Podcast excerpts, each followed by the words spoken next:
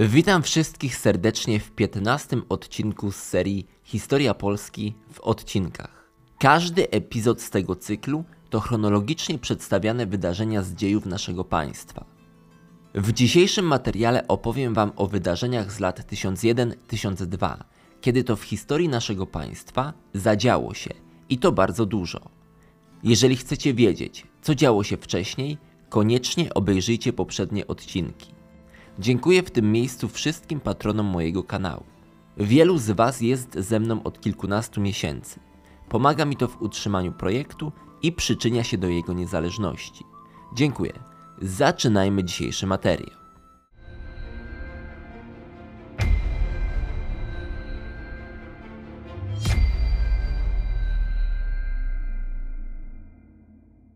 Po wydarzeniach w Gnieźnie i w Akwizgranie, o których opowiedziałem Wam w poprzednich częściach, w 1001 roku cesarz Otton III wybrał się do Italii, do Wiecznego Miasta, które znów zbuntowało się przeciwko panowaniu Ludolfingów, Germanów, których władztwo Rzymianie musieli znosić od wielu lat i to wbrew swojej woli, a może przede wszystkim wbrew swojej dumie. Bolesław Chrobry rozpoczął natomiast starania o królewską koronę. W jego państwie zaczęto realizować postanowienia gnieźnieńskiego zjazdu. Metropolia kościelna wraz z trzema nowymi biskupstwami rozpoczęły swą działalność, a do kraju w ramach krzewienia misji świętego Wojciecha przybyli misjonarze kontynuujący jego dzieło. W roku 1002 doszło do wydarzenia, które zaskoczyło wszystkich i na zawsze zmieniło bieg historii niemieckiej, ale też, co dla nas ważniejsze, także i polskiej. Wtedy to, w styczniu 1002 roku, w trakcie kampanii italskiej, zmarł bezdzietnie zmożony chorobą Otton III. Pojawiły się głosy, że na cesarza spadła klątwa, którą miał zostać obłożony w związku z otwarciem grobu Karola Wielkiego. Śmierć władcy zaskoczyła Niemców, którzy chcąc wrócić z Włoch do ojczyzny, utrzymywali ją nawet przez jakiś czas w tajemnicy. Po Ottonie w 1003 roku zmarł papież Sylwester II, a idea odnowienia cesarstwa rzymskiego, opartego między innymi na państwie Piastów, odeszła wraz z nimi. W zbuntowanej Italii wybrano króla spośród miejscowych, a królestwo niemieckie stanęło w obliczu bezkrólewia i krwawej walki o tron, w której znaczną, choć niezbyt wyczerpująco poświadczoną rolę odgrywać miał Bolesław Chrobry, podobnie jak lata wcześniej jego ojciec, Mieszko I.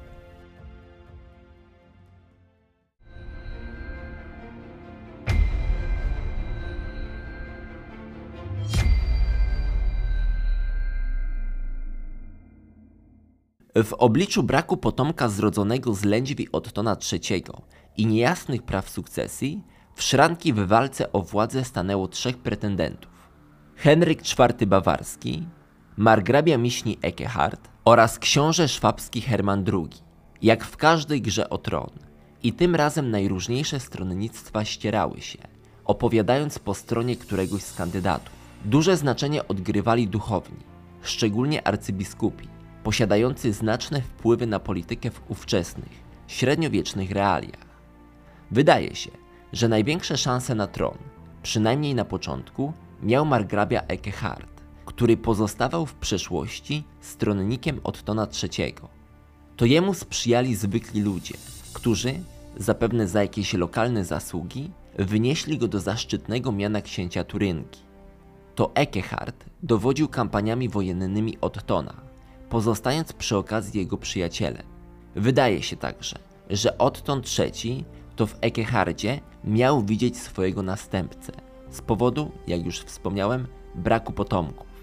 Nie jest wykluczone, że margrabia podzielał jego geopolityczną wizję, co dawało nadzieję Chrobremu na utrzymanie dobrych relacji z cesarstwem i kontynuację postanowień zawartych ze zmarłym cesarzem. W przeszłości w polskiej historiografii pojawiła się teza, jakoby po Ekehardzie z Miśni, w którym odtąd trzeci widzieć miał swojego następcę, kolejnym władcą w kolejce do cesarskiego tronu miał być Bolesław Chrobry.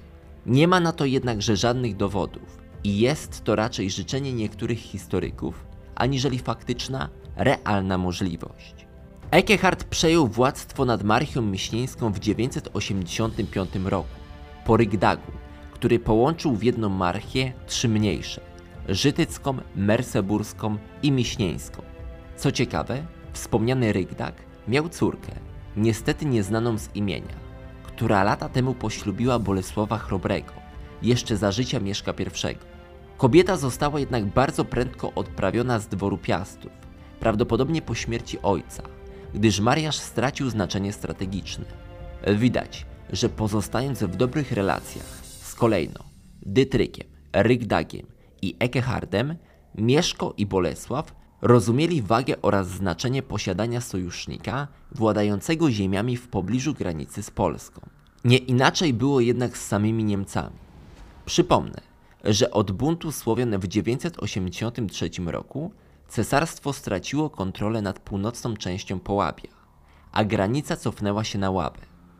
Margrabiowie utrzymywali kontrolę i chrystianizowali południowe Połabie i zamieszkujących je Serbołużyczan, w tym między innymi Miśnie, Milsko oraz Łużyce, wchodzące w skład Połapszczyzny. Interesy lokalnych Połabian, cesarstwa, Czech i Polski mieszały się tam i to bardzo. Państwo Piastów było czynnikiem równoważącym układ sił na Słowiańszczyźnie i potrzebnym cesarstwu sojusznikiem, choć zapewne w Niemczech nie brakowało także stronnictw dążących nie do współpracy z Polanami, lecz do walki. Potrzebę posiadania silnego sojusznika na wschodzie rozumieli margrabiowie. Najpierw Dytryk, który wydał za Mieszka I swą córkę Odę, rozumiał to Rygdak i potem Ekehard. W 1002 lub 1003 roku syn Ekeharda, niejaki Herman, poślubił Regelindę, córkę Chrobrego i Emnildy, potomkini księcia Dobromira, pochodzącego prawdopodobnie również z terenów Łużyc lub Milska. Lata później, już w 1018 roku, po śmierci Emnildy, władca Polski wziął za żonę Odę, córkę Ekeharda. Trudno o wiarygodniejsze potwierdzenie dobrych relacji między rodami. Warto dodać, że w Ekehardzie, pretendencie do tronu, płynęła krew Ludolfingów, ale bardzo rozcieńczona i formalnie nie należał on do tej dynastii. Henryk IV Bawarski, jedyny przedstawiciel Ludolfingów w wyścigu o koronę, walkę o władzę miał w genach. Był wszak synem Henryka Kłótnika, który w przeszłości chciał odebrać władzę Ottonowi II oraz III. Zdaje się, że najmniej szans na wygraną miał Herman II, który w dodatku zaszkodził sobie jakimś incydentem z plądrowaniem kościołów. To przez tę działalność, według podań, miała na niego spaść kara boska i rychła śmierć 1003 roku. Przed śmiercią Hermana z gry o tron wypadł także Ekehard z Miśni i to bynajmniej nie z własnej woli. Margrabia w 1002 roku prawdopodobnie poszukiwał sojuszników na zachodzie cesarstwa i tam, w miejscowości Polde, 30 kwietnia 1002 roku został przebity lancą i zamordowany. Tytmar z Merseburga żywo opisywał te wydarzenia. Posłuchajcie. Jaka była przyczyna, która ich skłoniła do dokonania tak wielkiej zbrodni? Tego nie zdołam wyjaśnić z całą pewnością. Niektórzy mówią, że Henryk został kiedyś ukarany przez cesarza rózgami za radą Margrabiego i że od dawna sposobił się on do takiej na nim zemsty. Inni znowu przypuszczają, że mordercy uczynili to z powodu zniewagi wyrządzonej obu siostrom w Werli, o czym wyżej pisałem, ponieważ z wielkim służyli im oddaniem, a także z powodu pogróżek, jakie margrabia wypowiadał pod ich adresem w czasie uczty. To tylko wiem, że gdyby margrabia chciał wytrwać w pokorze, byłby pozostał ozdobą królestwa, ratunkiem ojczyzny, nadzieją dla tych, co mu los swój zawierzyli, postrachem wrogów i w ogóle najdoskonalszym człowiekiem. Jakże chwalebne spędził swoje życie. On, który od swojego władcy otrzymał większą część lenna na własność. On przywiódł milczan z ich odwiecznej wolności do jarzma niewoli. Pochlebstwem i groźbą uczynił księcia czeskiego Bolesława o przydomku Rudy swoim wasalem, a innego Bolesława swoim przyjacielem. Przez zgodny wybór ludu zasłużył sobie na stanowisko książęce w całej Turyngii. Miał za sobą, z nielicznymi wyjątkami, wschodnich grafów oraz nadzieję na królestwo, I do tak żałosnego końca przywiodło go to wszystko. Z relacji Titmara możemy wyciągnąć mnóstwo faktów i smaczków. Między innymi to, że Ekehard pozostawał przyjacielem Chrobrego, że uzależnił od siebie Czechy i że faktycznie był faworytem do korony. Jednak jakieś pyszne zachowanie i brak pokory miały sprawić, że margrabia stracił część wpływów. Titmar nie przesądza, kto doprowadził do śmierci możnego, jednakże najwięcej na śmierci Ekeharda zyskiwał nie kto inny, jak Henryk Bawarski. Nie mamy pewności, czy przyszły król i cesarz faktycznie usunął konkurenta, jednak wiemy, co nastąpiło później. Był rok 1002. W cesarstwie powstało zamieszanie, które postanowił wykorzystać Bolesław, pozbawiony sojusznika, który mógł zostać cesarzem.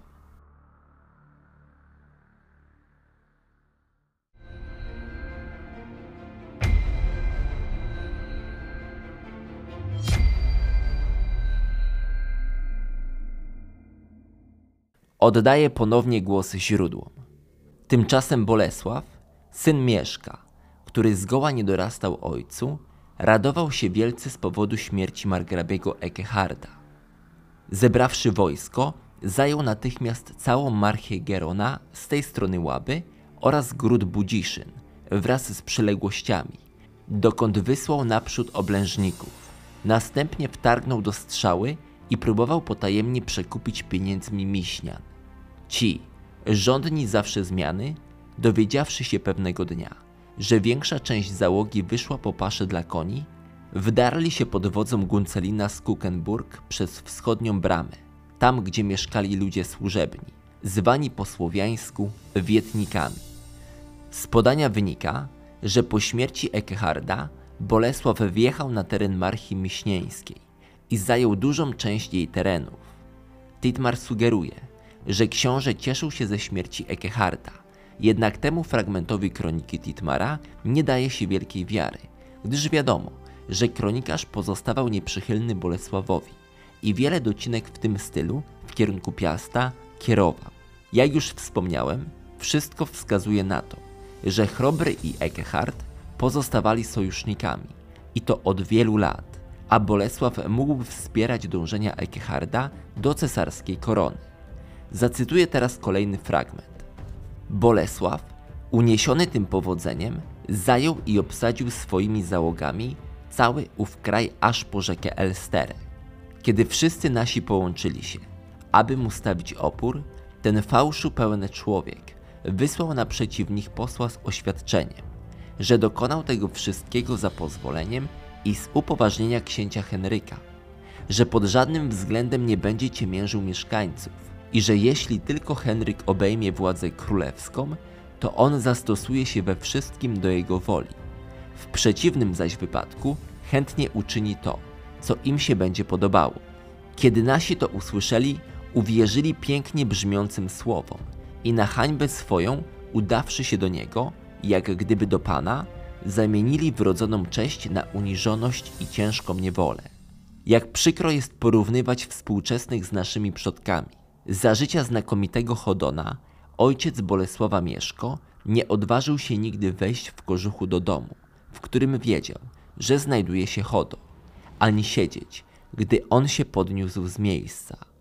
Niechaj Bóg wybaczy cesarzowi, że czyniąc trybutariusza panem, wyniósł go tak wysoko, że ten, zapominając o tym, jak postępował jego rodzic, ośmielał się wciągać pomału w poddaństwo wyżej od niego stojących i nęcąc ich czczą przynętą znikomych pieniędzy, doprowadzać ich do niewoli i utraty wolności. Bolesław zajął tereny Marchi Miśnieńskiej aż po rzekę Elsterę. Biała Elstera, ta zachodnia, sięga Merseburga, a czarna, wschodnia, to ta, na której powstały grody Strzały, Białej Góry i Miśni. Wydaje się, że Chrobry zajął ziemię aż do Białej Elstery włącznie, czyli Milsko, Łużyce i tereny wokół Miśni z grodem o tej samej nazwie. Titmar sugeruje, jakoby Bolesław omamił możnych saskich panów, jednakże wcale nie musiało tak być. Pamiętajmy, że za sojuszem z Chrobrym opowiadała się duża część niemieckiej arystokracji. Titmarowi się to nie podobało, dlatego zasugerował, że Bolesław fałszu pełen okłamał jego rodaków. Po przytoczonym fragmencie widać także, że Chrobry po zajęciu Nowych Ziem chciał dogadać się z Henrykiem. W praktyce wygląda na to, że po śmierci swojego sojusznika Ekeharda Bolesław wkroczył zbrojnie na ziemię Marchi Miśnieńskiej. Zajął część terenów uśmierconego w niewyjaśnionych okolicznościach stronnika i niedoszłego cesarza i po zajęciu jego ziem wyraził chęć porozumienia z nowym królem Henrykiem. Do spotkania między władcami miało dojść już niebawem.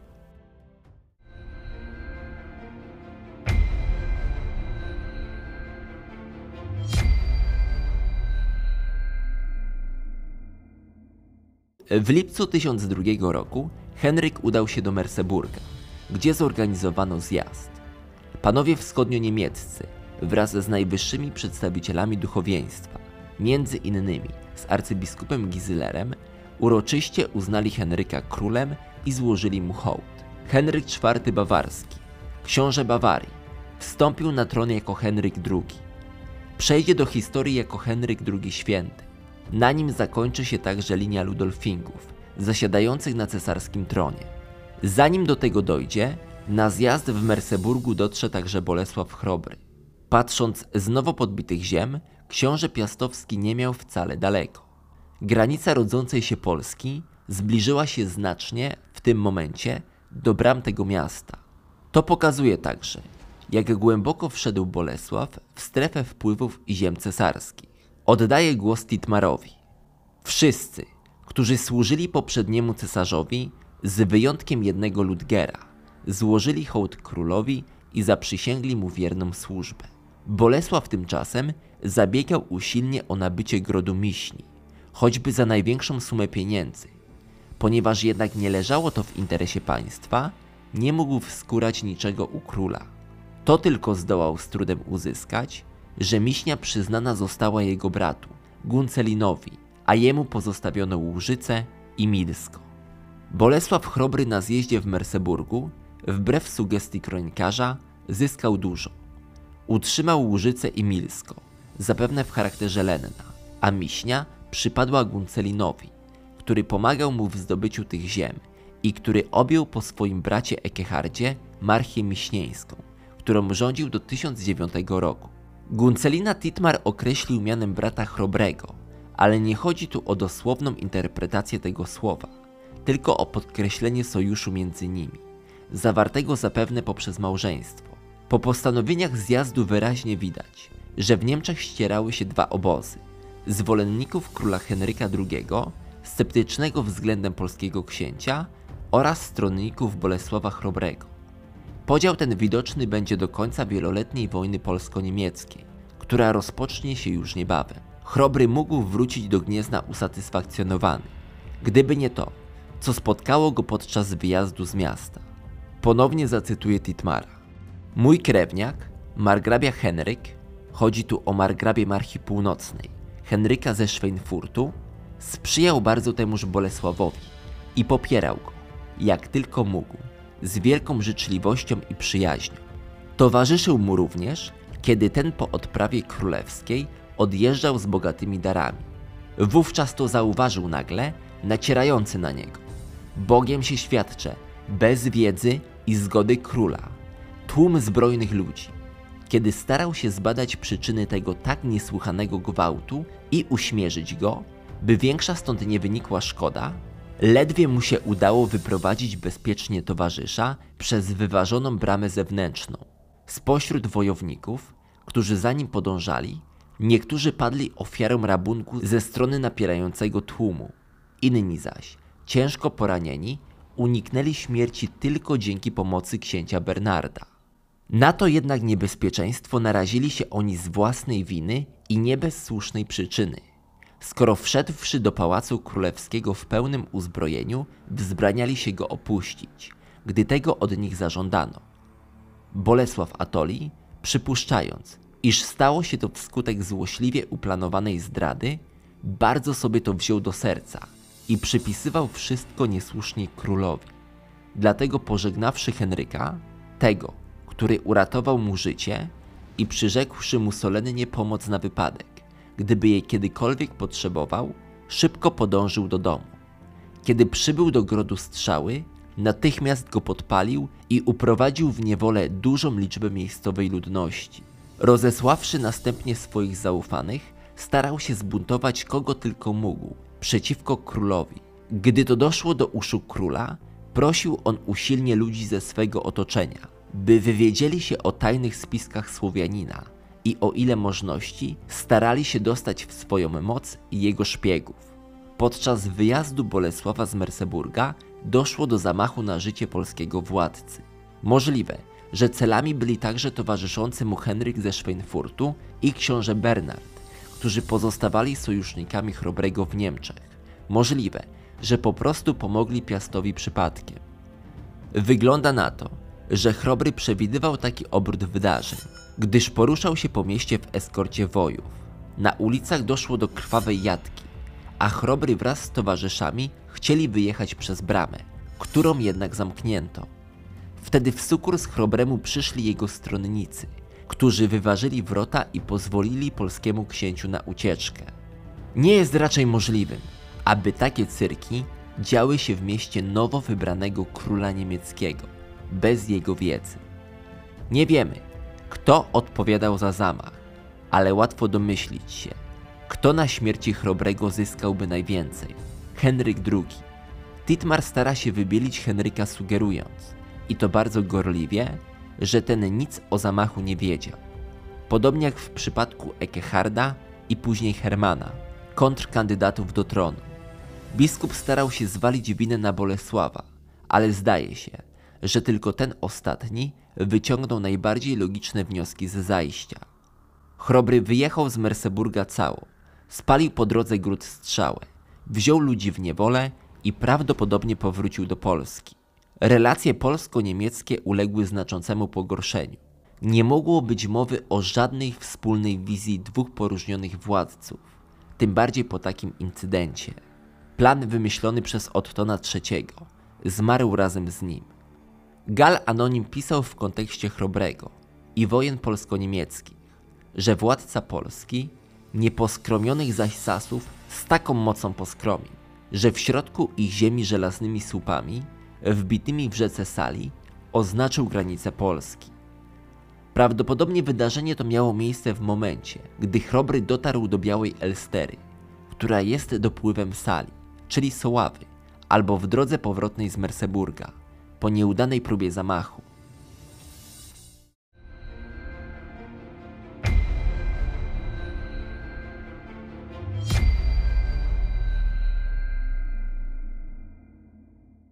Jak pokazała przyszłość, wydarzenia w Merseburgu stały się preludium do późniejszej, wielkiej wojny polsko-niemieckiej. Nie doszło do niej od razu, i to z wielu względów, ale napięcie rosło. Poniekąd rok 1002 i zamach na Chrobrego możemy nazwać casus belli późniejszej wojny. W przeszłości pojawiły się tezy, że za zamachem na Bolesława stała jego macocha Oda lub jego bracia, chcący odzyskać tron zapisany im przecież rzekomo w Dagome Judex. To tylko przypuszczenie, którego jednak nie można wykluczyć. Mimo to wiele wskazuje na to, że to Henryk II, nie kto inny, stał za incydentem w Merseburgu.